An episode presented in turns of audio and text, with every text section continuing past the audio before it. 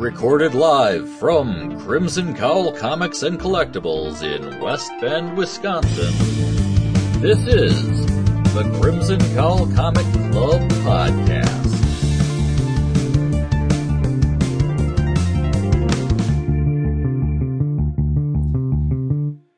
Greetings from the 53rd Earth. I'm Anthony.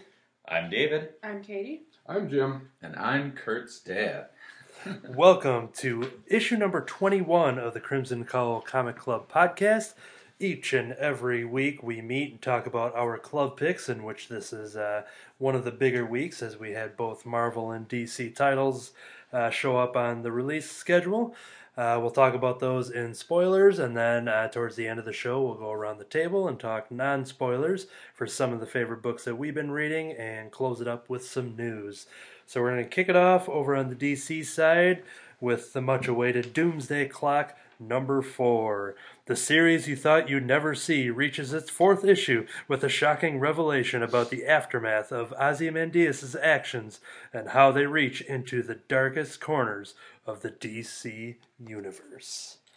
And the darkest corners, uh, great little premise there for a book that has a, a, pile of flapjacks and some syrup on there. So. Oh, I got this one. Oh, you got that? Okay, that's a little more. That that works a little closer to the uh, description. Yes. I, I, thought the darkest corners of the DC universe came next. But... yeah, yeah. I guess yeah. it's happening here.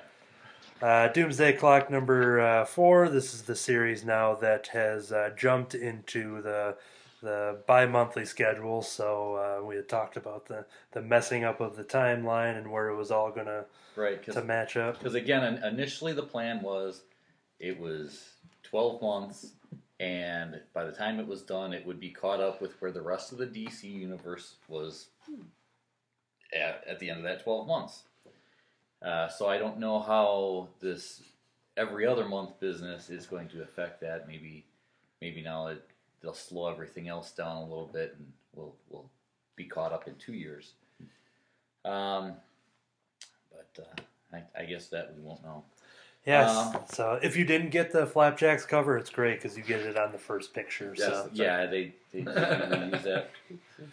Um, yeah. So this pretty much this entire issue, um, we're getting the origin of the new Rorschach. Um, and I think at the very beginning, when we started this out, we talked a little bit about some of the uh, the theories about who he was.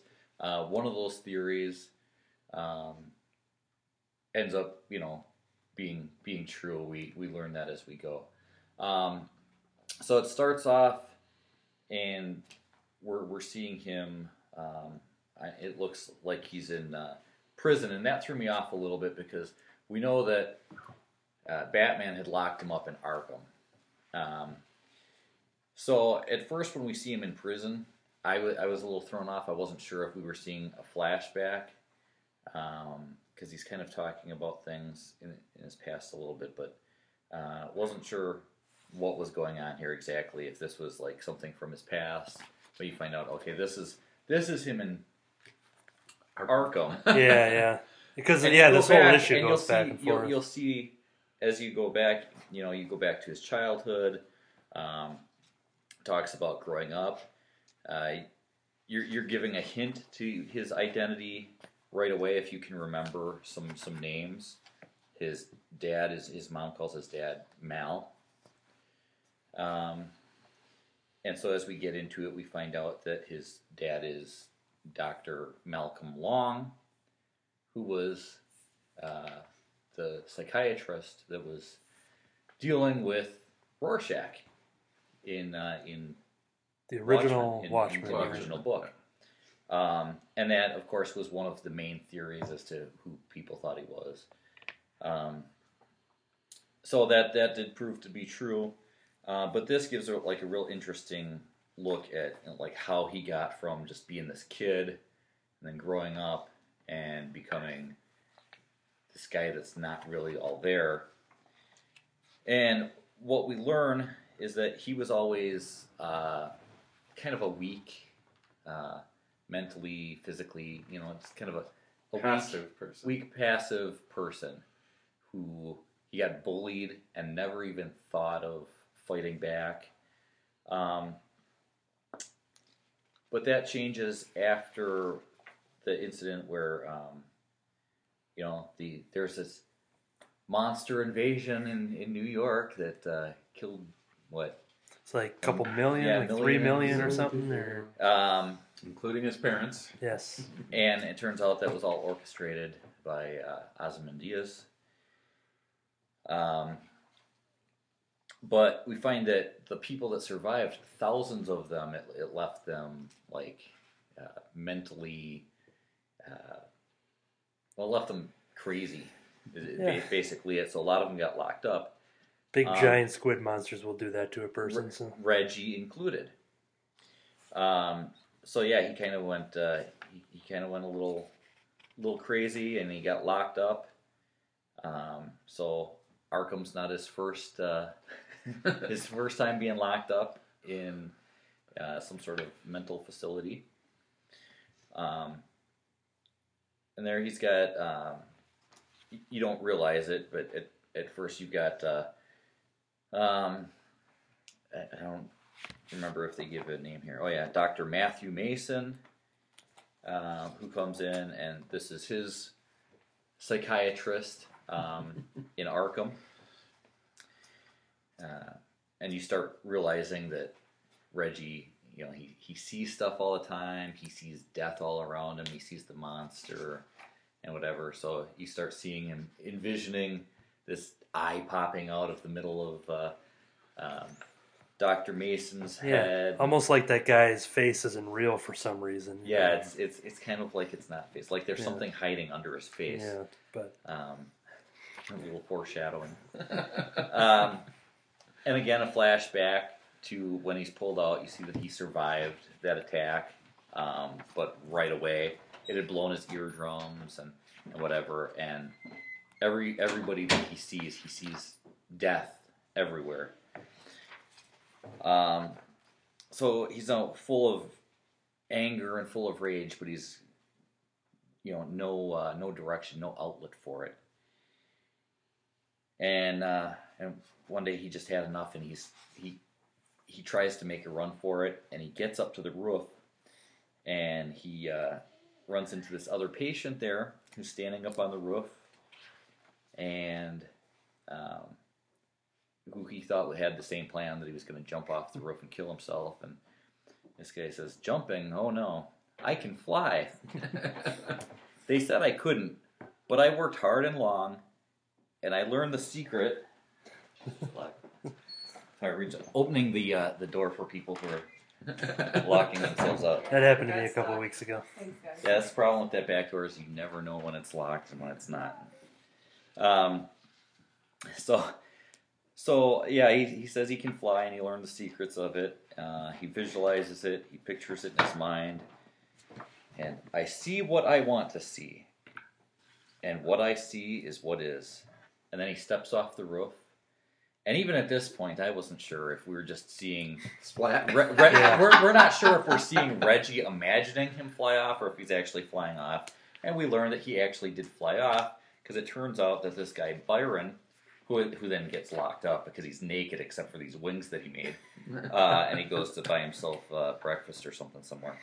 And he also escaped from a insane asylum. Yeah. Yeah, he escaped from a sane asylum naked except for some wings that he made out of like sheets and stuff like that. Uh, and we find out that he was actually a character, um, a, a lesser known character from Watchmen. He actually made them out of 72 feet, 8.8 millimeters of aluminum, um, 40 feet of inch metal cables, uh, cable cutters, three rolls of 100 yard each of polyester cloth, and one pair of goggles. So all stuff around the house that you can just whip up if you need your own wings. Yep. Yeah, He was one of the original Minutemen. Minutemen. yeah, he was Yeah. the Mothman. Mothman. Mothman. Turns out he was the Mothman. Um, and uh, so he he becomes friends, you know, Mothman, Byron. He gets brought back in, locked back up, and they sort of become friends. Reggie and and uh, Byron become friends, and Byron starts working with Reggie, and he starts training him and uh, teaching him. He knows a lot of. He's picked up a lot of the different fighting uh, techniques and whatever from all these other Minutemen in Watchmen. So he starts uh, teaching him and kind of training him. Um, although at this point, they, I don't think they have any idea what they're going to do with this training. um, but they start on it. Uh, meanwhile, um, Reggie would be locked back up, um, talked to by a psychiatrist. Put through. I, I don't know what because I'm trying to remember which which ones it, it keeps jumping back and forth between the flashbacks. I think he went through like electroshock therapy, not at Arkham. I think that was all the stuff at the uh, at the old hospital. Um, but yeah, when he's um, so it kind of jumps back and forth, and you see him locked up in is it Fitzgerald or something like yeah, that? the hospital Fitzgerald that is he's at? the asylum, and, and, and it goes back and forth from when he's locked up in Fitzgerald and when he's locked up in Arkham. Um, we get a cameo by Mr. Freeze, which is yeah, Yes. actually, there, there are a few names. You see uh, the last Jones. name Dent. Yeah, Mhm. Waylon Jones. Um, yep, Dent.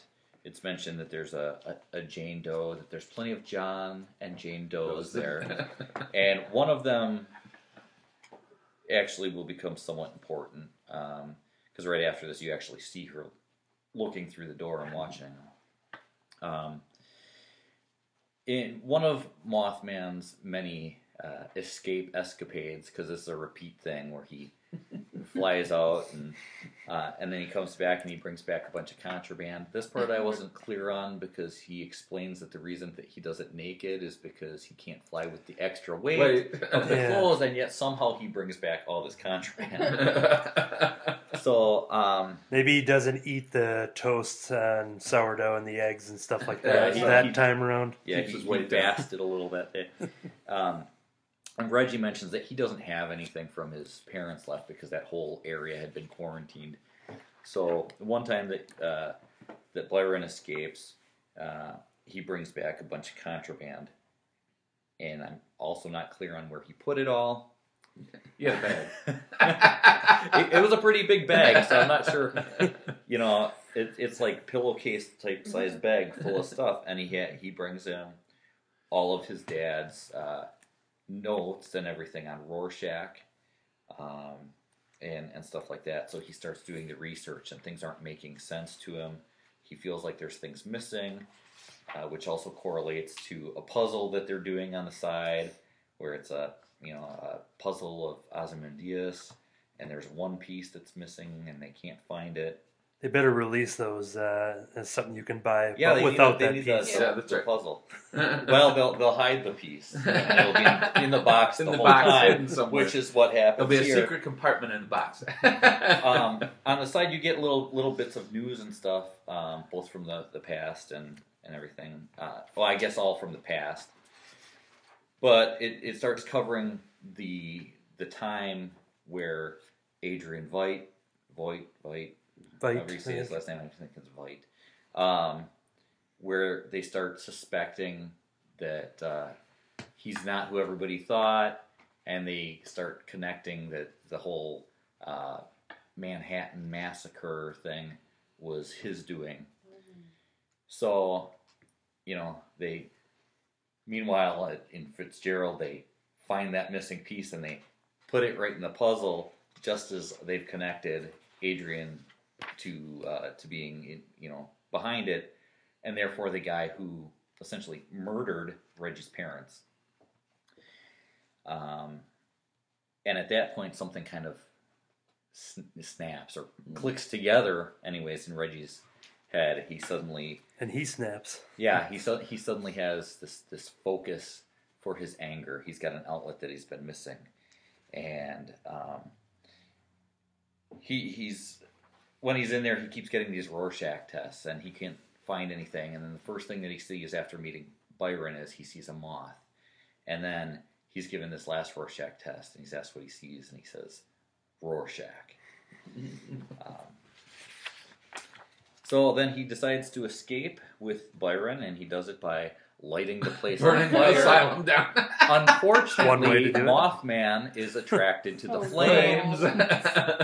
and walks back into the burning building. Um, but he leaves uh, leaves a gift uh, for Reggie, and it's uh, some tickets um, for a boat and a Rorschach mask. Which I don't know how he got a hold of the Rorschach mask. That's not really explained. Uh, but he's got this, and he holds it up for the first time, and it's smiling at him.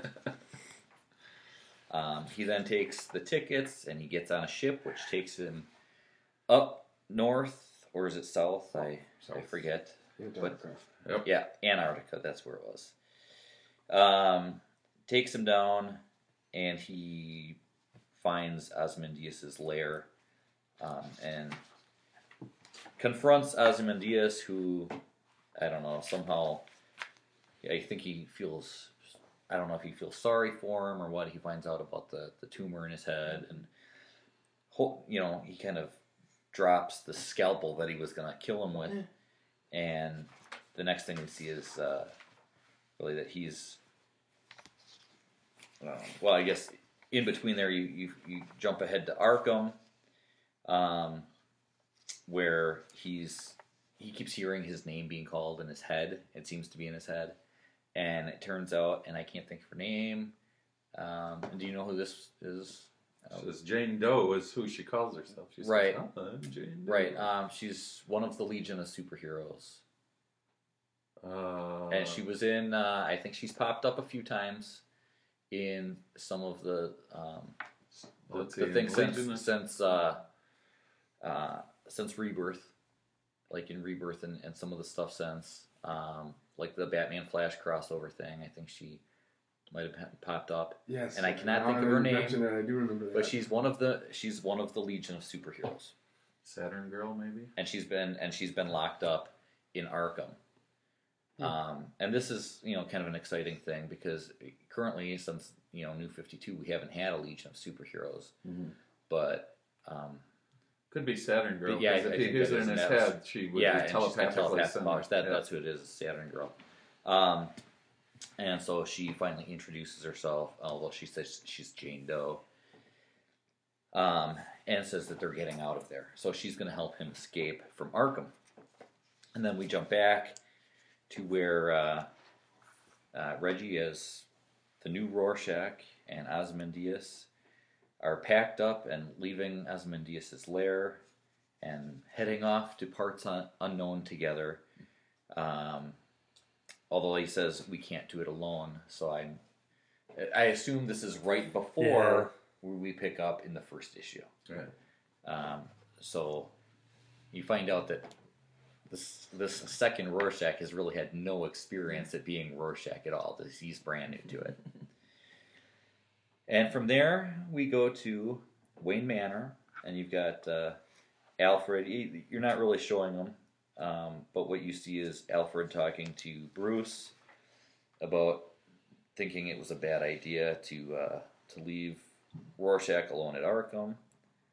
But what you're looking at is, as you're seeing this conversation happen between the two of them, is a mask that is, uh, what was his name, Doctor Matthews? Yeah, Dr. Matthew R- Mason. Rorschach's Yeah. psychiatrist at Arkham, and it turns out that he was Bruce. Um, and that's about where it ends, other than you see a bug fly at one of those little Zappers. bug zapper type things, and as it dies in this flash of blue light, you see um, D- Doctor Manhattan's symbol appear in the smoke. Um, aside from that, the Um, back we Just Go about. Jane Doe, I just googled her. There's uh, DC, wow, the Wikipedia DC fan Wikipedia. Um, she is a supervillain that Batman has committed to Arkham Asylum, who has power of mimicry and disguise, and was once caught escaping Arkham with um, skin and body parts. So there's an actual Jane Doe. I'm pretty sure this is actually Saturn Girl though. Um, and she was also a partner with Firefly. Okay. And doesn't that look like Firefly? Actually, I thought that was uh, I thought that was Mothman. That's Yeah, because he's got an M on his chest too. Yeah. okay. That, that, that, yeah, right. that's Mothman. Maybe, yeah. So, he made it over. um, but uh, yeah, I think well, we'll see because right now it's just the Jane Doe. Yep. We'll have to Um, find out. But. I know Saturn Girls popped up. She was locked up in Arkham. Um, this person has been able to communicate into his mind, so all signs point to Saturn Girl. But that's interesting. Uh, although maybe that's why the uh, Yeah. it is mentioned that there are several John Does and, And Jane, Jane Does Doe's in, uh, in Arkham. Yeah. Um, and then it just ends, and you've got because there's there's always just like in Watchmen, you get extras in here. At the end of this one, you've got a bunch of letters um, from Byron to his sister, um, and it That's goes. how we know what he made his wings out of. Yeah, so so it talks about that. It talks about uh, him meeting Reggie, and then the last one is written on the date that they they leave, and he says it'll be his last letter. Mm. So, um, so I, I think he knew that you know he was going to be attracted to that flame, and he wasn't going to be continuing on from there.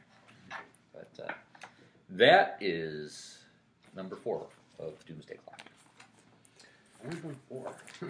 Yeah, I know. It's um, it was moving along pretty good, but then they had that that break and that you know bit of time, and now that's kind of my concern is that it's going to turn into something like Dark Nights: Metal, which had been spread out so much that in the issue that we're about to discuss, which is the last one, um, by the time it comes out, it's like, what you know, what, what did I read in the last ones?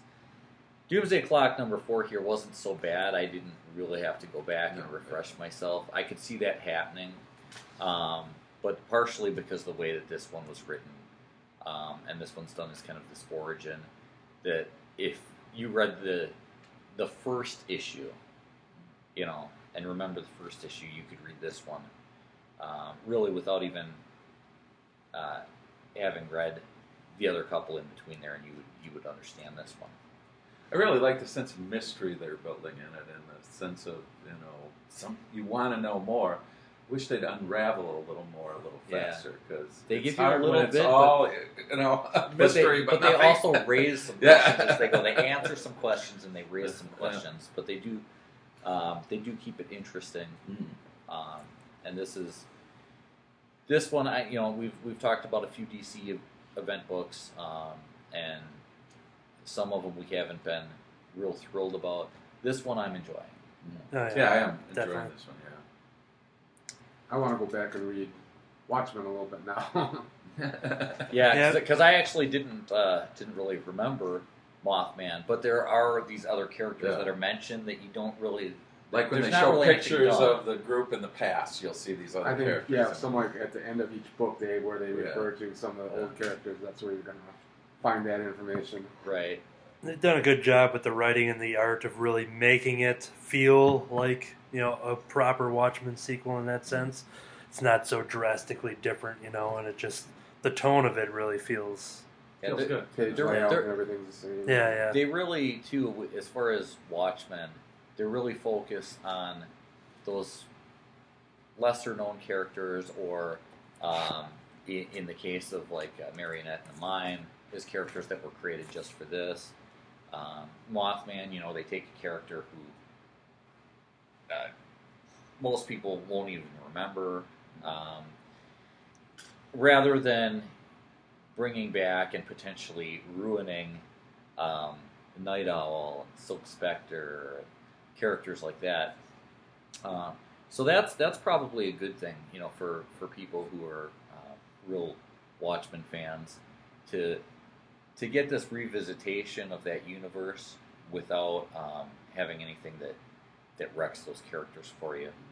Um, but it doesn't really explain what happens to those other characters. Although in this one, you do find out that uh, Sally Jupiter, um, the original Silk Yeah. You do find out that she had died at some point. Um, because it talks about uh, Ozymandias uh, saying some controversial remarks about her Yeah. at the dedication of her Right. memorial. You know that he didn't feel that she deserved a statue. All right. Well, shall we move on to an even darker corner of the DC universe? Well, I guess if this were the darkest, if Doomsday Clock is the darkest corner of the DC universe, Dark Nights: Metal would be the darkest corner of the DC Multiverse. multiverse and dark multiverse. Well, the opening premise for Dark Nights: Metal number six is All roads lead to darkness. In the devastating and epic conclusion, heroes from across the universe make their final charge into the unknown to battle the forces of the dark multiverse. Space and time, dreams and nightmares, all will collide, and what is left at the end will leave the DC universe changed. So, what happened in this book? A lot of fighting and. Uh, if I remember correctly, um, some stuff happened, and there were some uh, confusing things and stuff. But Yeah. great art. Great art. Yes, always great art. Say that on record. So You know, Wonder Woman seems to be the best, the greatest hero in this book. yeah, th- this this issue is uh, Definitely her fo- focuses story. a lot on uh, on Wonder Woman in this one. Um, I couldn't even when I opened this up, just like any other issue that I've opened up, I was like, "Wait, where am I?" I'm trying to remember what Yeah. happened first, and knowing that it was probably some uh, related um, comic, but not in the the, the metal series itself. It's one of the tie-ins and one-shots happened because this one has just relied way too heavily, in my opinion, on those those books, all the tie-ins. You know, it's it's nice uh, in some stories when you get tie-ins and you can see how other corners of the universe have dealt with that event. Um, but Dark Nights: Metal, it's like required reading, you know, rather rather than just some some some extras. Um, you know, not not to say that regularly, you know, these these tie-in books aren't worth buying, you know, but it, it's nice when they enhance the story rather than making, you know, being that required reading where you have to read it, because then it might as well just be another issue of that book. yeah, Well, I can try to give you the rundown.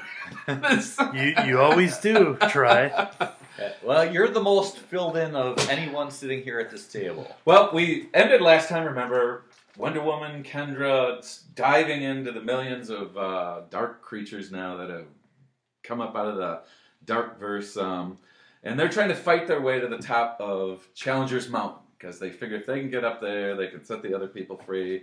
Um, and they're not making much headway. They're holding their own, but they're not really moving up. Um, we get a quick shot of um, at the top of the mountain, the people who have already been caught by the um, dark Batman are fighting it out with um, people up there. We've got Green Lantern, Aquaman, um, Mr. Terrific. Um, is down a little further on the mountain, and he finally releases one of their secret weapons, Elastic Man, Plastic, Plastic Man. Man. Plastic Man turns into a huge dinosaur, bulldozer, Yeah. chainsaw. Yeah. Yeah, yeah, I like that. You know, Oh, he, he Everything. a suggestion. Can you turn into this or that? Or that? And he's like, "Well, I'll turn into all, all, of them. and he tries to sweep away everyone, which starts to move them up the mountain a little bit more. But they still feel like they're not going to make it. Um, they get to a portal. Now, I'm not sure if this is at the top of the mountain. I think this is probably where it is. And um, Kendra and Wonder Woman decide they need to dive into the portal, Mm. into the, the dark verse to try to um, stop things at their source. Kendra realizes she can't go in because she's been absorbed too much by the dark energy, and so Wonder Woman has to be the one who goes in. And she and Kendra is just anchoring her back in our universe with um, Wonder Woman's golden lasso. She starts to descend in, and she at first thinks that you know there's no light left in the forge; it's just a waste of time. And then she sees a tiny spark in uh, in the forge, and decides she needs. And she sees Bar Barbatos there saying, "Ah, everything will lead back to darkness," and it all looks hopeless. And then into the wave comes the 53rd Earth's group. they come to help, and this is the only shot of one we get in the book, which is Yeah. one of those things that I found totally goofy. Yeah, they, they arrive. You have one full page Shot. of of them. It's Detective Chimp, and then there's another chimp character behind him, And then, and like, then the rest of them are. You got Batman. Dark Knight Yeah. Returns, Batman. You've got um, a vampire bat, Vamp- Drac, the drone from B- The- Batman versus Dracula. Yeah. Um, all of them come flying the, in. the the yeah the Batman from uh, what was the Superman title where he's grows up in Russia and whatever. Yeah. Red- that, The Red yeah, Son. Red Son. Red Son, Red yeah. one. So we get all these guys diving in, and then we don't see them anymore in the comic. That's that's it. They're here to save the day, but I guess they don't really save the day. Yeah, I don't see any pages missing from the staples Yeah, I- here. I- So Wonder Woman, seeing a spark down in the forge, dives down into the forge, figuring Batman and Superman are down there, and she's going to go get them. Um, and she tells Kendra, "I know what I need to do. Hold tight to the lasso and make him see the truth as I did for you." Because she's at the same time, Hawkman, who's been converted into this huge monster, is trying to stop them, and so Kendra's trying to convince him, "No, no, don't do this. You know, you're Remind really Carter Hall." he is. Remember, um, and uh, you know, Barbatos is there. Ah, they saw some spark. Who cares? Little light of hope that'll make it all the sweeter when we beat them. And then out from the forge comes Wonder Woman, Batman, Superman, dressed in tenth metal. Yeah, they're all their or Element X, as it's called, which I mean they mentioned it at one time, but suddenly here's and we learn that tenth metal has the ability of wherever it touches, it can alter reality by the minds of the person who's wielding the tenth metal. And so now here's the hope: they're going to come back out with the tenth metal and re-alter the universe. Um, at the same time, Flash and Cyborg are crashing in the ship. Remember from the one, the one spin-off book that we had where they were off trying to get to the center of the universe, and supposedly they have some of the um, something from the center of the universe to help as well. But it seems like the main thing is this tenth metal has now come forth, and then suddenly all of the JLA are coated in tenth metal from Batman and Superman and Wonder Woman. Um, and the whole tide begins to turn as they use this new metal to defeat the creatures from the dark verse as well as somewhat altering the reality as we know it. And then Dr. Fate pops in um, and rallies the rest of the troops to get all the people who are trapped up on Challenger Mountain loose from their confinement there. Um, and they begin to break down the power that's being generated by all those bodies being connected in. Um, and then the monster Hawkman turns on Barbatos and gives him a blast from his hammer.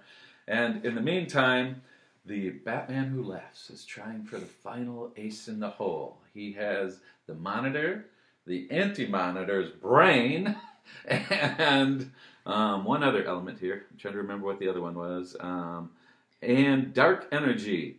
And we'll link them all together and destroy the multiverse by bringing all these things together. But Batman has tracked down um, the Batman who laughs. And the Batman who laughs tells him, You'll never be able to beat me. I know every move you have. Except Batman is not alone. He also has the Joker. yeah, no, I saw that coming. Batman's teaming up with the Joker. The Joker. Because, you know, the Batman who laughs can beat Bruce alone because he does think just like Batman, but he doesn't think like the Joker. um, and so then we get a kind of scene, kind of like remember in the movie when uh, Captain America and uh, Winter Soldier are beating up Iron Man, same sort of thing. This time with Batman and Joker. It's a good Taking apart. Batman who laughs, um, chopping off his fingers. In fact, the Joker takes great pleasure in this. Um, I like to mention about, to be clear, we never speak of this. as, as Batman says, Yeah. to be clear, we never speak of this. Um, and at the same time, upstairs, um, everybody is cleaning up the mess that's upstairs brought on by the multiverse uh, or by the, the dark verse. Um, and we see that uh, the Batman, or no, somebody warns. I'm trying to see who's warning Barbatos here. They are coming for you, and he says, "Let them come. Let them take any road they wish. They will find the antenna smashed and you dead. For in the end, all roads lead back to darkness." So supposedly, if he smashes this, then they'll plunge everything into the darkness. But instead, they take the antenna, or no, um, Wonder Woman hands off her clawed glove to Kendra, who flies up and puts it right through the middle of Barbatos. And down he goes, and we see Batman rushing out of the collapsing mess with the monitor to make sure he doesn't go down with the rest. And supposedly the dimension now is going to be closed by the power of the JLA, uniting with all the people of the universe in a mental push to close the portal to the dark universe because they're told that the 10th metal is in everyone. And so everyone comes together in this kind of See, that's what I felt this week. I thought it was just some chest pain, but it was 10th The metal. 10th metal, It's okay. shifting a little. and- okay. I Um, had an iron deficiency, but it's okay because I had plenty of You time. got ten now. So they all together kind of have this moment of light, which then closes the dark verse to our universe. Yay!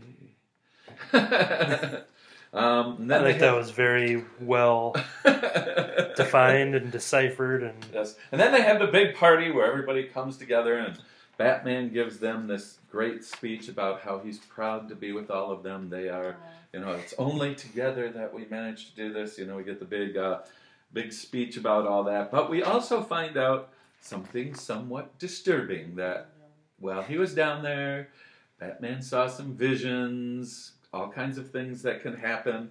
And the way he describes it is with all of this, they've shattered the barrier between their multiverse and the rest of reality, which is out there. He says it's kind of like a fishbowl being thrown into an Mm. ocean. so now I guess just about anything can happen. Um, which I kind of wondered by the end of the book is that the point that we've now created something where essentially you can do anything because you have an infinite number of possibilities that have been opened up by throwing the multiverse into something even bigger than the So, multiverse. so the one thing that Metal has done has kind of eliminated that limitation of the 52 right, worlds. you really have just opened the door to all that. Um, and then everybody's Now, well, what, everything's back to pre-crisis where anything can go now. well, then this this Bruce Wayne kind of turns into an Adam West Bruce Wayne kind of throws a moment. big party. yeah, it feels like because He's it's doing the Batusi yeah. Uh, off panel. So I gotta say, like you know, with as dark and bloody and gory and scary as the series has been, it's ending on this you know light note, and they're making references to metal. Well, Well- except after the party scene, then we have Bruce and um, Clark and Diana talking, and how are we gonna, you know, how are we gonna survive now? Like when we're a fishbowl thrown into an ocean, and Batman's final words are. I have a plan, and we see his plan sitting on the table, Yes. including the Justice League from the cartoons, the Justice League building from the cartoons. Yeah. Hall Hall of Justice reference. yes. Yeah. The Hall of Justice is now. and and I was going to say, no matter what you thought of this book, uh, in Anthony's eyes, it's Yes. all worth it. I've honestly been trying to set that up, Take it away. even though I've been you know shaky on what's been happening. Um, it was all worth it, as David was setting up, because we got Swamp Thing and a red bow tie in the corner, Yep. and I saw that, and I'm like, best book of the year right here. and I, and I gotta I gotta do this now. We're at the end of metal. We've I was like all fi- trying to find my way to taking this in interesting journey through metal. If you had to rate it between one, we should never let these writers do anything ever again, and ten, this was the best book ever written. Where's everybody at? Well, again, because there's not really anything written about Swamp Thing in the tie. It's it's in the art. Yeah, yeah, Um, that's true. So, um, the the art scores more points uh, across the whole series.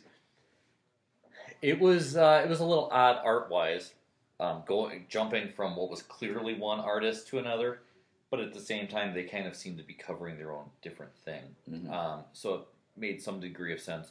and that all seemed to, to, to blend together a lot more as, as you went through the series. Um, and you got some really some really great art in there, um, some really nice panels. Um, so art wise, there's a lot of really uh, really great stuff going on. The writing itself, um, that that again's tough to say. In part because of what I already said about you know having a lot of the story taking place in these tie-ins that a lot of us didn't read. Um, but even then, I get the sense that it seemed like things were missing. So your number would be? So my number would be, well, you know, pretty low because I shouldn't have to read these things and have everything explained in detail to me. You know, you read a book, it's it's fine. You have a couple questions like, "Hey, I didn't get this" or whatever, and you're talking about it. You know, here we have, you know, today, you know, we've got five people sitting at a table and talking about it. We could sit here and discuss it and still be confused about a lot of these things, and that shouldn't be the case. Um, it did have some some good things in there. There were some good lines. I pointed out b- before the club, you know, uh, what I thought was a really good line in this book. So some of that was was good. So I'm not going to give it like a one, Yeah. um, but uh, it, it'd be lower. I'll say maybe a three. I go about a four, four to five, four and a half. You know, um, I really liked a lot of the artwork. Um, some of it was just like why I don't understand, but most of it was really good. This last issue, um, the tenth metal, the Element X armor that they came up with, I thought, great, this is gorgeous. Um, I want Wonder Woman to keep that armor. All of them probably could have been. Yeah. Pretty But good. I mean, I want that to be her regular armor Yeah. now. you know. But you know, um, it's the story in general. I think it was so much build up, and then they just kind of crushed it in too quickly at the end, and it's like, and didn't answer a lot of questions. And then you had just read the first one you Yeah. had said. Yeah, I couldn't get into it. so- Yeah, that's uh What about yourself? I mean, you're the one that's dived right into Have- all the tie-ins. read all the tie-ins. I, All the probably in my own heart of hearts, I think somewhere between a three and a four. I mean, the artwork, you're right, did some incredible things. I thought they had some unique features in it. The, the 10th armor was cool, though it's kind of hokey how it kind of comes out of nowhere, Yes. you know. Um, and uh, to me, the real drop, and that was lots of action. That was great. If you're looking for a book that's all about action, well, here's one. You know, it's kind of wall to wall action. But I have to say, I just didn't care. They didn't suck me in enough to really care about what was going on at all. I mean, by the end of the story, I don't care whether the dark verse wins. I don't care whether the multiverse wins. It, it was just, there was no, to me, the best storylines are the ones that have some heart. And I, at least, and I, it may just be me. I'm not saying this is true for everybody who read this series because it's gotten great reviews from some people. Oh yeah, It's also got some that are pretty close to what I'm saying that it was confusing at times. They were depending on you being someone who had like minute understanding of the DC universe. Um, and there was just no heart to it. By the end of it, I was just going, so what? You know, why was Batman mucking around with this stuff in the first place? No, I, I think that really hits at the, the no heart thing. I, I think that the writers had some some ideas. I think they felt that they, they truly believed in this as a project and where they wanted to go. Mm-hmm. But somehow in, in their writing and putting it out there, I just don't whatever their vision was, I don't think that they necessarily got that across to the readers. yeah. And I think I, that's probably true too. And in the end, I felt like when I read the last segment of it, that this was all about opening up new universes so now you could do anything. And in storytelling, I like there to be some structure to it, not this kind of global, well, we could do anything we want now because we've got an infinite number of universes. So if we want to do some goofy thing that doesn't fit into the multiverse at all, who cares? You know, we now have established that there's no ground rules anymore. Um, and if that's what they did, and I'm not saying that they did because I'm not sure what's in the mind of people who write this, but if they opened it up that way, I'm I don't find that all that appealing. I think if Scott Snyder had give, been given a couple more years to develop this whole story and wasn't pushed to make it fit into the rest of the DC universe, it might have been really good. Yeah. But like I said, it, I think it was all packed in and too finished too too quickly to develop everything the way it should have been. What about you, oh fearless leader? We haven't heard from you yet. I would say if, on a scale from one to ten, I'd give it. Hello. wow. Redders must be upset with Okay, you got We're, it. we're gonna ha- we're gonna have you set me up again Okay. in a second. We just had some technical difficulties with some uh, lights from Christmas uh, falling down. well, they know it was Easter. So. Oh, there we go. Yeah, yeah. They gotta come down. So, so, I'll, oh I'll have you. fearless leader, I would what do you think? I would say from one to ten, I give this a six eighty six, as in Avengers number six eighty six.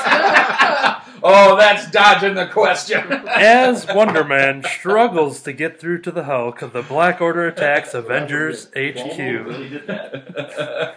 I've been waiting like five minutes to do that. Um, no. the grand cosmic game comes to its shocking conclusion, but the war for Earth is just beginning. We are on part 12 of 16 of this weekly event. Uh, we've left it with the Hulk being uh, uh, risen. He's back, but being controlled by the Hulk, less Bruce Banner, more the actual Hulk as the Avengers and everybody has been uh, trying to get at him as he's going for the uh, final pyramid that he has been sent uh, from the Challenger as the secret weapon. And we had the Grandmaster who had uh, our longtime favorite Avenger Voyager. Thank you.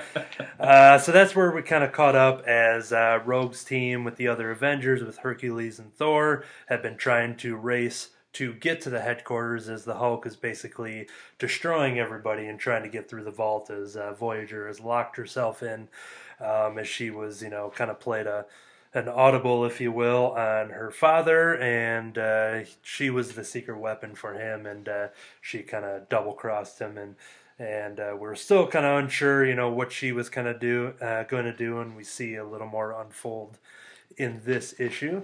So as the Avengers try to rush there, we left with uh, Wonder Man, who had uh, was able to get there a lot quicker, as he was going to talk some sense into the Hulk, and he wanted to talk to Bruce, which doesn't really work out exactly how he had hoped, as we get in that opening page of him just getting smacked right in the face there. And uh, but it's a constant, you know, Wonder Man, Simon Williams, he keeps trying to uh, calm him down. He's trying to keep everybody off of the Hulk.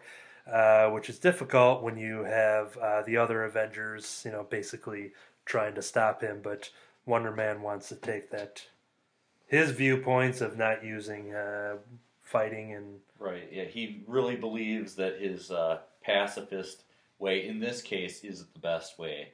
That the you know And I think they did a good job him. of really showing that he's a pacifist. I mean, he's taken a beating, and yet he refuses, under any circumstances, to fight back. And then uh, we had members of uh, the Black Order uh, still around, Black Swan and Proxima Midnight, as we have a couple of the U.S. Avengers of uh, Toni Ho and uh, Cannonball, and what's left of uh, Enigma, the the the helmet, the that they all kind of power together. Uh, they use their powers to uh, blast away um, Black Swan Swan. there. So they're kind of recuperating, but then Proxima Midnight's just right behind them, ready to uh, attack. But then we get Mjolnir crashing through, which uh, brings the entry to uh, Thor and Rogue and Hercules uh, showing up finally at the HQ. And uh, during this whole time, we've had uh, Voyager kind of talking uh, to herself, and she's kind of kind of recognizing the the teamwork of the Avengers while she was placed there as a as um, as they changed all their memories that she was a longtime member. Yeah, she was She's she been- was just kind of a tool in this in this game, Yeah. And she knew that, but now she's recognizing that you know, um, and and and really being inspired by what she's seeing from the Avengers.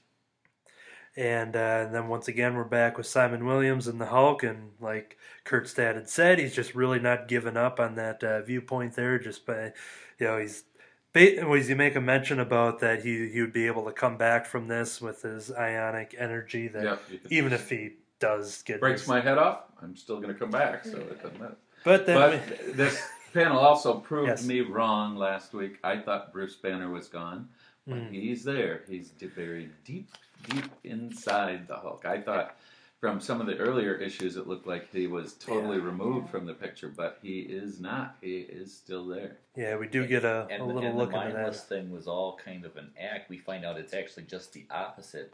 This is the Hulk, a version of the Hulk where he is the Hulk, but the most intelligent Hulk we've had without being Bruce Banner. and just as about uh, taking care of Wonder Man, we have a ho there off panel as uh, Hercules shows up and wants to get into the fight. but all of them together, you know, Hercules and Thor, and just you know Mjolnir across the chest there. None of this seems to stab the immortal Hulk as he just easily, you know, shoots them all back. But then you see the gloves are off, so to speak, and literally, I guess, as uh, Rogue uh, uh, runs in, and I, I just like this this whole story that Rogue's been a like this is not what you would think like oh this is a big Avengers story. Rogue's going to be you know your The centerpiece of it all. Yeah. and uh, I kind of liked her kind of stepping up, you know, into this book a little more. And uh, as she goes to, uh, this is when we cut to seeing Bruce Banner on the inside as he uh, she's trying to absorb the powers. And uh, Bruce gives the warning saying that he can't be stopped and basically telling them to all retreat and to stop doing what they're doing. But of course, you know, Hercules and Thor are hanging on, hanging on the shoulder and the backs of the Hulk right now. And they, once again, just all trying to stop him from getting into uh, the vault, which uh, basically does not work because he breaks in, rips the door off, and here he is getting face to face with uh, Voyager, easily clocks her out as well. Um, and now, uh, as we, Challenger's gloating. yeah, He's going to get the pyramid. And as we saw on the main cover, as he's about to reach it, and Rogue's kind of hanging on there, there he is, ready to grab the pyramid. The game's going to be over, and we would expect him to die and go off into the, you know, like with Quicksilver and everybody else. But instead, Hulk smash and destroys the pyramid. Yeah, Which, wh- which actually, again, credit to Wonder Man because, you know, I, I get the impression that Wonder Man talking to him and telling him, trying to get through that these guys, you know, this whoever this challenger guy is, he's just using you. You're just a tool. they won't, you know, they they did this to you. They brought you back. They won't let you rest. And uh, so so yeah, Hulk does his own thing. And once that happens, um, we have uh, what we call what a disqualification, as the Grandmaster says. And a negative point. yes, uh, so Grandmaster is claiming himself the winner, and uh, we cut back to it as we see the uh, the Hulk now slowly transform back into Bruce Banner for the first time since uh, Civil War II. Yeah. That we've seen Bruce here in the present, um, unhulked. And uh, this leaves uh, Voyager, who uh, now they see as blue. I don't know if she was blue when going into the vault. I'm trying to remember if that No, was she- happening. because they didn't realize she was someone different. And she she This- had turned blue. Um, Just when she before- was in, Was it right before? yeah, well, I, maybe yeah. Once she got in there, but yeah, or but Maybe it was just before she went Maybe. in the vault. Yeah. She showed up, but they, it was so quick they probably didn't catch it. Yeah. and they didn't have much information, so that's when they kind of interrogate interrogate her, and uh, that's when she tells us what we all found out a couple issues ago about being the, you know, the ops, you know, one of the obstacles into a pawn and uh, being placed there by her father, the Grandmaster, and she reveals that.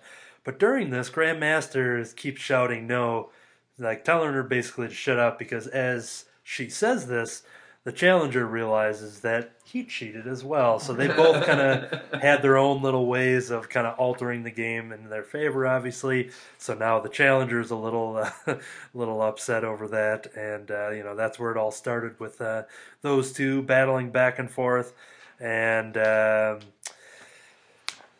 to get the last page of uh, Challenger basically Well, powering first up. of all, you get uh, the Yes. Grandmaster who says, "Well, I can offer you a rematch," Mm. you know, because it's messed Yeah, up. if you want a clean win, Yeah. you know, I've And got a great Challenger idea goes, for a rematch. No, and boom.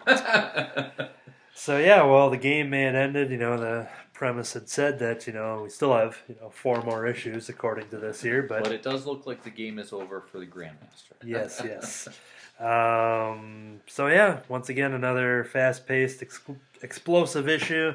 Got a lot of big, you know, even though it's four issues before the finale, it feels pretty crazy that you know we've got all this kind of wrapped up in here as far as the game goes. But now it's like, all right, where do we go from here? We have Voyager out there. Where's her status going to be? Um, you know, the Hulk is back now. We know he's got a number one issue coming out in a couple months or so. But yeah, it'll be interesting to see, you know, what they're going to do in the next month. Well, you get the one. impression reading this that Voyager actually does. You actually want to be an Avenger now. Yeah, yeah. Of course, we also know from solicitations of the upcoming Avengers number one that that doesn't happen. Maybe she'll be one of those rotating although, members. Although, yeah. Yeah. that's true. There will Yeah. be uh, the eighth member will be a rotating member of of the new Avengers lineup. 'Cause So it's been sad to see all of my old merchandise just you know disappear from my collection as she revealed to the you know everybody started realizing. So um, yeah, You guys are like the in the Watchmen book or in the Doomsday Clock. What you you see, what you want. to see. but yeah, um, one cover that I know we have been seeing a lot of that's very. Uh, you know, a big cover for 687 for next week is you know all of the you know Avengers exploding out of uh, the head here. So uh, in this yeah, art, so yeah, and I think that's Voyager's. Yep, out of Voyager. Head. I believe so. Although her, her skin's not blue there anymore. Yeah, yeah. So uh, I, I just keep remember like seeing that cover, you know, over and over. So now we're getting Well, to cover that moment. six eighty nine reveals that the game master may not be done yet. Did he kill Gambit? He's he's got a bunch of cards here. Are So they glowing? they kind of. uh, yeah, Maybe a yeah. might just be because of space and the His moon new behind him or pawn. something. And then the awesome cover that I know uh, Katie had mentioned, That is cool. uh, 688 there. So I just yeah, that's a pretty sweet design there. As you have a border of uh, Mjolnir's and cap shields and Hulk heads, I guess. And Yeah, Quicksilver and Scarlet Witch look a little too close on there, and I hope they're not going like Ultimate Universe on us. And we see, I hope we see, yeah, Vision is literally just like underneath them there. So I guess we'll find out. now, now. just- Snap face the lasers. so yeah, we'll uh, we'll continue on with that weekly event. Uh, Dark Knight has uh, wrapped up. Doomsday we'll revisit in another two months, and then we had talked about oncoming picks here, as we're still kind of you know we're going to wrap up the the pick section of the podcast. Um, Jim had mentioned, hey, we should pick an alternate title because uh, a lot of us have dove into those books and uh, do a lot of direct business with uh, Peter Simeti and his company and all that. And we see in the current previews catalog for release in June that they have.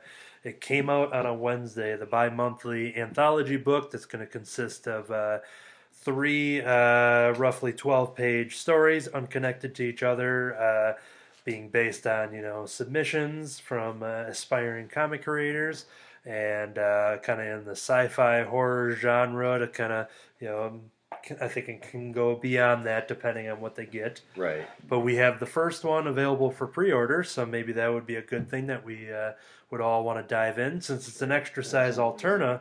Alterna being a lower price book with newsprint, it's what a dollar ninety nine, I think. I believe so. Yeah, Still.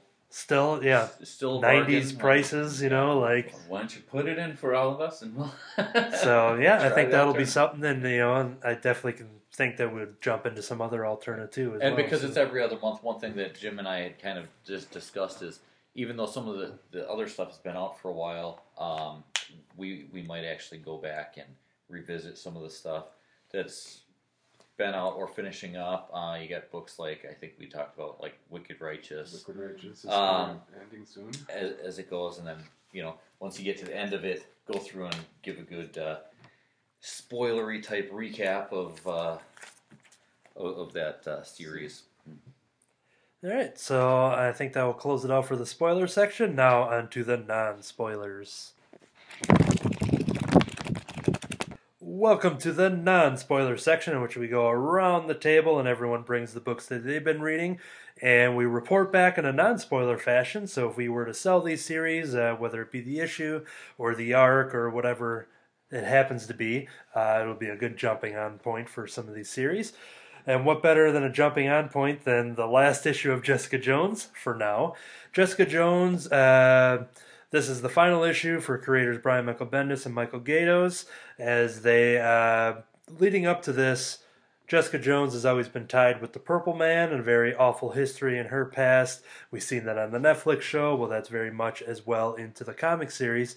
And uh, you would almost think that issue 17 was the last issue because they had a resolution to the the Purple Man, someone who can take over uh, people's bodies. We in a couple issues ago is one of the darkest, creepiest things where he controlled their very young daughter of just a couple years, and she was he was speaking through her, and it's just one of the most.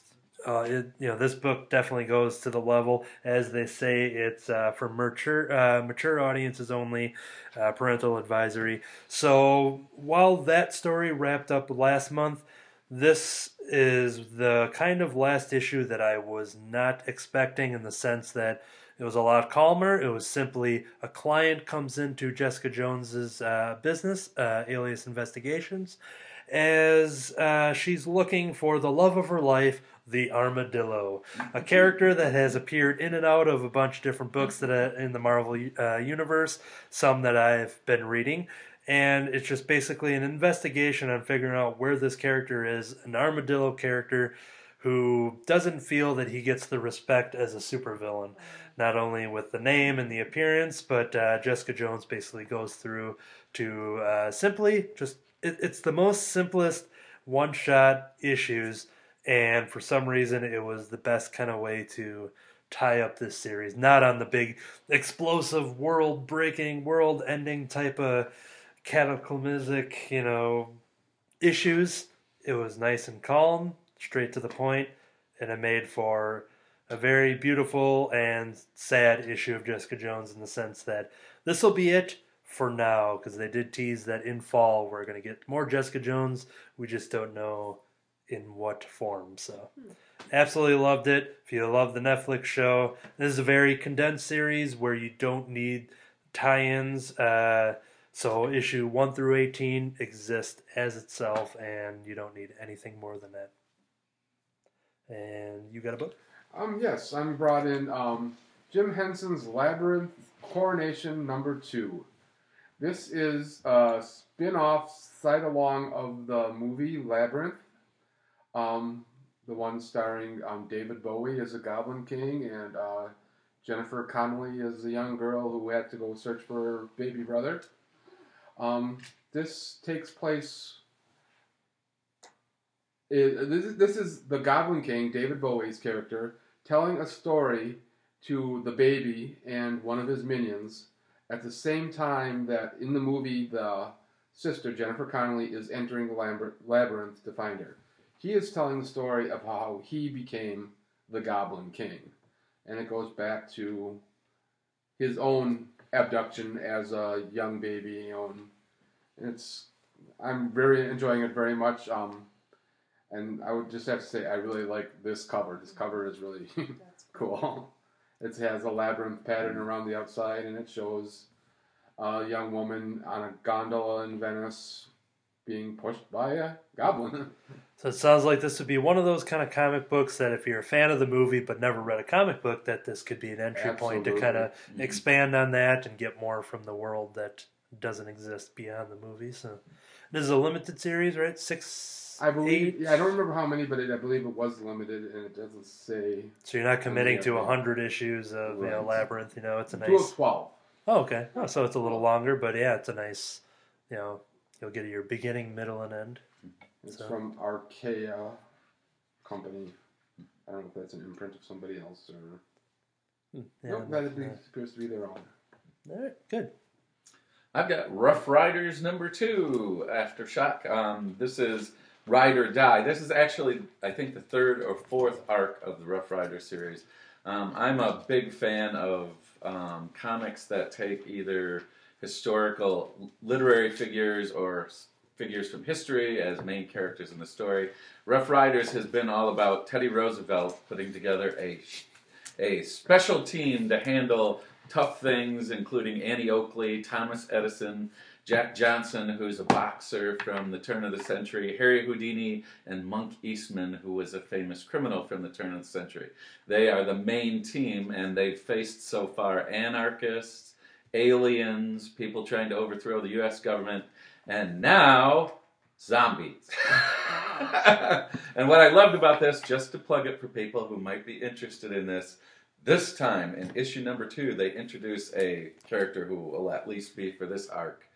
H.P. Lovecraft. So if you happen to be a Lovecraftian uh, fan, here it is H.P. Lovecraft in Rough Riders. Ride or die. good, Uh, another book I really liked, Old Man Logan, number 37. Uh, this is a mini arc in which Logan was approached by a stranger who had a basically a USB drive of information to take down Mayor Fisk. So over in the Daredevil book, uh, these are the two books I didn't expect to kind of tie in. They don't directly tie in. You can read either or and be fine with it. But it's nice to see uh, some of this uh, dealing with it.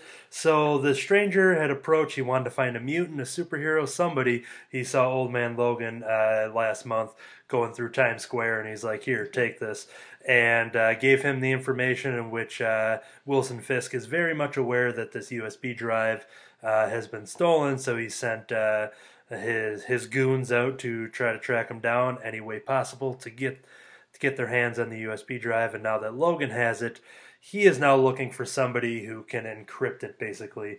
And in this issue, deals with him tracking down the one person who knows more, uh, most about Wilson Fisk than anybody. And it's somebody that you wouldn't guess. You would think, oh, maybe like Vanessa. I don't even know if she's alive right now or anything, but comics, she could be alive. But you know, who who is it going to be? Well, it was the lady who wrote his story, uh, wrote a book about him with Wilson Fisk, which she thinks uh, fears that got him elected as mayor. So that's the setup where you just have everyone, you know, after Logan, Logan's trying to now, you know, protect everybody that's in this path of Wilson Fisk trying to uh, get back this information in which the reader we do not yet know what that uh, has to do with yet. So, but yeah, like I said, it was just a fun uh, little you know tie-in to the not directly to the Daredevil book, but just the overall mu of people reacting, other characters reacting to the fact that Wilson Fisk, the Kingpin, is the mayor. Terrifics number two from DC. This is kind of a continuation of metal. So if you haven't had enough metal, you can always go to Terrifics. but, but hopefully done better than. so far, it's had some interesting um, pieces in the first one. Uh, the Plastic Man Egg. um, Mr. Terrific and Metamorpho end up going through a portal to the dark. Uh, to the dark verse, they find Phantom Girl there who cannot rematerialize into her solid form. She's stuck being um, intri- intangible. Um, in this one, they come back through. They come back to our world, but there are some things that they brought back with them that now are going to change their life drastically now that they're back in our verse. So I'll leave it with that tantalizing. Good, good, good. Uh, the last book I'll talk about here, uh, speaking of Wilson Fisk, Daredevil number 600, the big anniversary uh, milestone issue of 600. Uh, we've been dealing with this arc that uh, Matt Murdock has been, he's like deputy mayor, mayor. He's been elected. He got himself into Wilson Fisk's cabinet basically to be spying ears, if you will, uh, whatever the correct terminology would be. Uh, as he's undercover as Daredevil, obviously, but he's uh, close to the game. As Wilson Fisk has basically been uh, going around and uh, assigning the other crime lords of the the Marvel universe and kind of giving them uh, sections of New York to kind of control and to be their own kingpins. And uh, this these last like five issues or so from the uh, Legacy renumbering is uh, dealing with the fact that Daredevil has been trying to you know trying to take down Fisk and trying to trying to get this big plan to obviously expose him and everybody you know the people that voted for him. Um, but there's a trap that's been set, and that is kind of what issue 600 is all about. And uh, I'll let you figure out whether the trap was set by Daredevil or set by the Kingpin. But um, the story still continues, even though you think, like, all right, this is going to be the culmination of this event. Uh, we still, I think, have another issue or two of this story. But I said on Twitter when I tagged all the creators of this book, just saying, this is one of those perfect examples of a comic book in the sense that it's just so well thought out and just every beat of it just connects with each other and there's just you can just see how much that uh, Charles Soule, the writer, has uh, really mapped out this story and just has all the right beats that get you that tie all the way back, not to issue one because he didn't write issue one of Daredevil in this you know, in the legacy numbering. But in the last several years that he's been writing the character, uh, that there's still threads that are being, you know, laid out there that uh, they're kind of slowly tying up. But Daredevil 600. Uh, oh, and then it has a very nice uh, eight-page backup story starring Foggy Nelson. So it's a nice little thing. You get a great story, and Foggy really hasn't been present in the in the recent Daredevil story, so it was nice to kind of get that little moment to kind of remind everybody how important Foggy is to the whole Matt Murdock Daredevil, you know, unit. So excellent uh, anniversary issue of that. I think they'll wrap it up for the non spoilers, and we'll move on to the news. And now the news.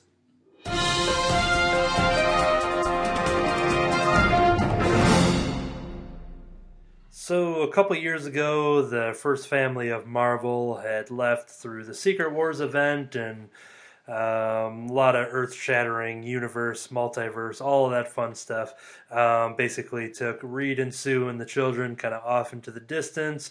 Uh, it has never really been confirmed on you know, even Ben Grimm and Johnny Storm, former members of the Fantastic Four, who are left on Earth. Thing went off to be a Guardians of the Galaxy.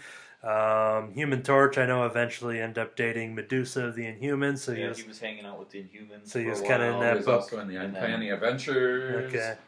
So you know they kind of went off, but they never really knew like what had happened to him, whether that was even death or just where they you know went off to. And the Marvel two in one book, which is a couple issues uh, into the series, has been kind of dealing with the idea of Ben Grimm and Johnny Storm getting a, a tip from uh, Doctor Doom, who is uh, now the uh, the uh, which version the of the Iron Man What's- Infamous Iron infamous Man. Iron Man. Um, uh, which there's still a lot of mystery, but he's trying to be good and all that stuff. But that book is kind of dealing with uh, them finding a kind of a clue that Reed had left to search the multiverse to basically have an opportunity to find them.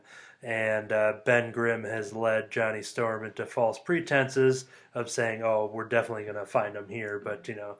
Ben Grimm kind of used that because Johnny was kind of having some power, problems with his powers, and he was very depressed about you know everything that's been happening since his sister and family and everything has kind of crumbled uh, beneath him. So they're kind of off on their own little adventure. Well, while that book will still be continuing, they have officially announced that coming in August, uh, a brand new number one called Fantastic Four. So the characters are back. The first family of Marvel is back, as we've seen the art. I don't know if anyone. I shared it on the uh, Facebook page for Crimson Cowl. Yeah, not giving a real clear look at the the costumes or uniforms.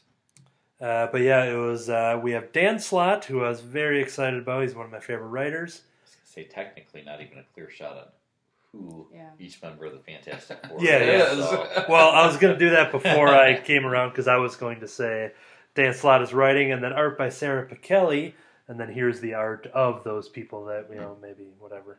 But uh, the art Sarah Pichelli, who's uh, had a pretty uh, epic run on the Miles Morales Spider-Man comics. Um, Dan Slott, who is uh, just a couple issues away from wrapping up a 10-year story with Amazing Spider-Man, who's also taking over the Iron Tony Stark Iron Man title. Those are available for uh, pre-order right now. So Dan Slott was announced. Uh, apparently, when I listened to an interview, he was on the official Marvel podcast, and they had asked him, um, like, all right, Spider Man's done. Yeah, you're doing Tony Stark, but like, what else? You know, whatever. What else? He's like, I want to do Fantastic Four, and they're like, well, we're not doing those characters now. You know, he kept saying that for the last couple years. Apparently, we're not doing that book. You know, and he would just keep throwing it out there anyways. And then finally, you know, wrapped up Spider Man. He threw it out there again. He gave them a pitch that everybody is like, all right, here we go. Let's dive back into the Fantastic Four. Um, so, being fan of that book and being fan of Dan and Sarah, I was very excited to see that. Annou- or reactions from around the table on uh, Fantastic Four coming back. Do you have any connection with the first family? Well, I Relations? Are you, you know? Yeah, yeah, I'm like a cousin of somebody or other uh, four times removed. Um, no, it's it's been weird to not have the Fantastic Four in Marvel, um, and uh, most people agree that it had to do with the the whole Marvel feuding with Fox. Um, over over rights and, and stuff like that that they're just like okay you know what? We're not supporting fantastic four in any way. We're dropping the title. Um, and yeah readership had been down and, and everything else. Um, and while i've never been a huge fan of fantastic four it still is like you know not having the fantastic four in marvel just has really seemed It's like the beating heart of the universe yeah, like like something is missing. Even not reading it, you know that something is missing. Um, so it's uh, it, it's nice that it's finally uh, coming back, and I don't know if that's because you know that that deal, which isn't a finalized Yeah. done thing, you know, between uh, you know with Disney buying Fox. Um, if it's close enough that they say, hey, you know what, we're we're ready, let's do this. Um, And it's then- certainly been hinted at for a while that they would be bringing them back. and to give uh, uh, some evidence to that, maybe if that is the reasoning, a lot of times when Marvel Studios, Avengers, and all that releases one of these big movies, like with Guardians, they usually have a year's worth of brand new comics that are now out in trade by the time the movie comes out in theaters. So with this coming out in August of 2018, um, Avengers 4 is still a mystery. There's some, you know, possibility that if they do a Peter Parker Spider-Man like with Sony, where they make a cameo of the new Spider-Man in the movie, and then a year later the movie comes out. So maybe by 2020, which they haven't officially released some of their untitled movies, this could feel like this was all part of the plan as well. So that that's one evidence that maybe that is the direction. And you know, if things don't work out, they can cancel this series just as quickly as they. We'll get a new number one. Yeah. Um, but yeah, I, I think it's it's uh, great. I think it's uh, long overdue to to bring Fantastic Four back into the Marvel universe. Any thoughts on Fantastic Four, Katie? Yeah, well, I'm definitely excited for all the people who have been fans to see it come back. And um, I've been reading the Marvel 2 in 1 series based off of Rex from the Table, which is a lot of fun. So I'm excited to um, maybe see if that resolves into the story, but otherwise just get more stories from these characters. Yeah, like they had mentioned that since the Marvel 2 in 1 is still staying, because you would think, oh, they're going to get rid of that book Mhm. now because those two characters. But uh, Chip Zdarsky, who writes Marvel 2 in 1, Dan Slott, who's writing Fantastic Four, um, they have been working together as far as, you know, communication and stuff like that. So it seems like, you know, if you're a fan of uh, that book, that you may get some connection and, you know, it's really going to exist together Yeah.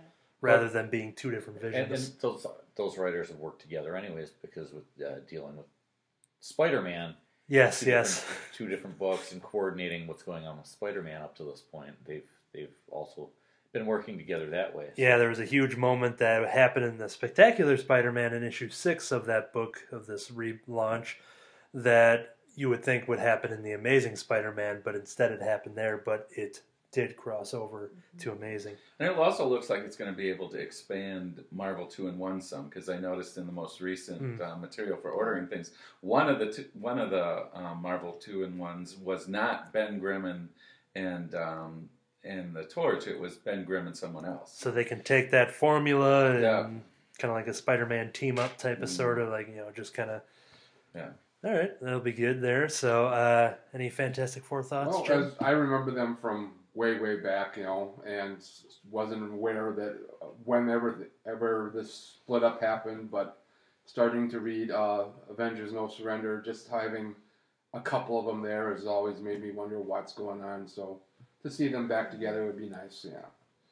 I've always enjoyed Fantastic Four, um, off and on throughout time. I think they also are far more flexible than we give them credit for because they've spun other people into the team at times too, and really have have done some neat things. I think with it. Also, I was just thinking, I didn't think about it till we were talking here.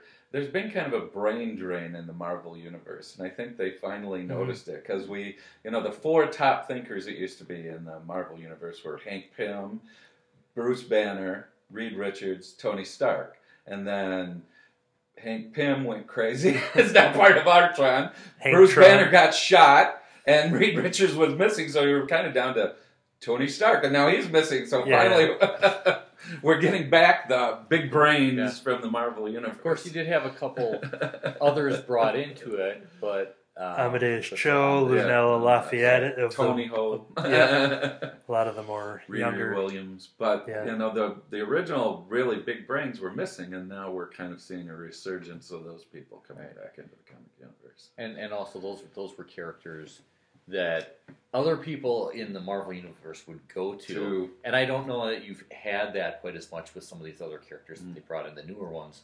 Um, but yeah, it's like you always had, and, and that's where I'm most familiar with Fantastic Four. Really, is from other things that have involved them. in meteor's going to hit the earth. Get. Reed. Right.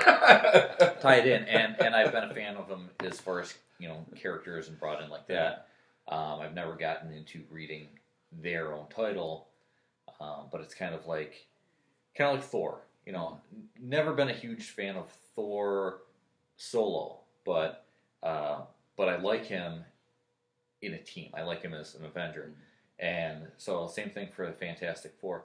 I personally haven't been a real big fan of reading their ongoing stuff, but I like them in the Marvel universe. Actually, strangely, my best connection with the Fantastic Four was when Johnny Storm was gone, and they brought in Spider Man, and they became the Fantastic Foundation or the Mhm. Freedom Foundation. That was Yeah. the time when I was following them the most closely.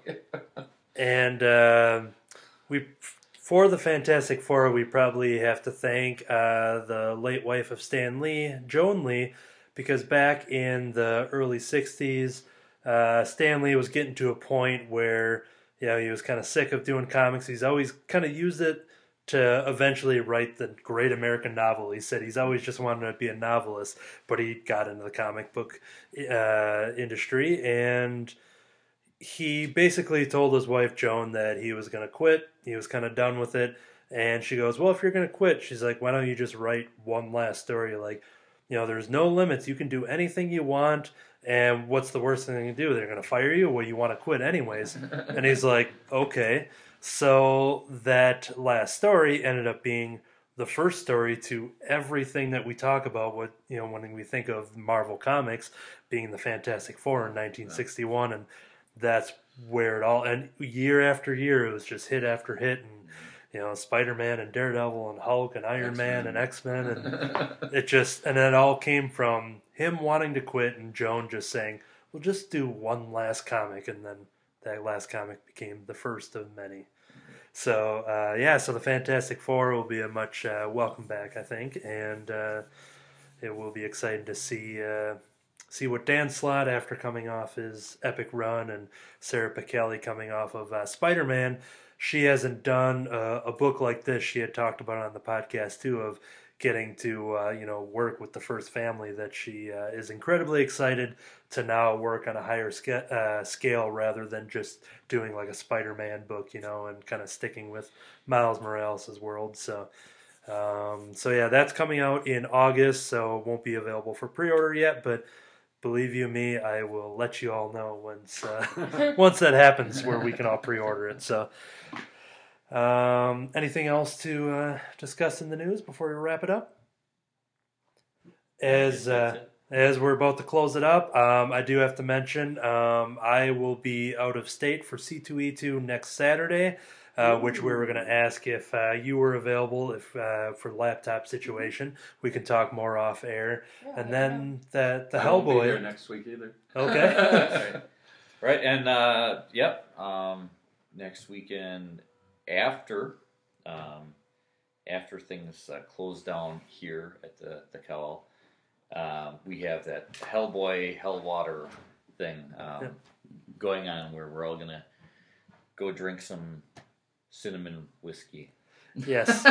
So Well, and not there's all of us, and, some and there's a Facebook event for that, I believe. Yes, there is. So feel free to go to the Facebook page for more information and details on that. Um, and then since the new June catalogs for previews have come out, normally we'll dive in and uh, Jim had suggested kind of breaking it down that uh, if we do the Marvel catalog and Dark Horse and DC, which are you know usually the front runners in that catalog, that's a good part one and part two can pick up from there, which is like IDW through Image and Dynamite and After the rest, yeah. And uh, so with some of us missing and this and that, that'll give you extra time to kind of come through and uh, build up your list. And so maybe in two weeks we'll meet up and kind of give our la- you know Yeah. give our pitches on some things we're excited about in the Previews catalog. So Or wondering about. yes, that too. So I think that will do it. Um, this whole time I've been Anthony. David's been David. I'm Katie. I've been Jim. And I'm Kurt's dad, today and always. To be continued. Thanks for listening. The Crimson Cowl Comic Club is recorded live from Crimson Cowl Comics and Collectibles at 1749 Barton Avenue in West Bend, Wisconsin. For more information, visit us online at www.crimsoncowl.com.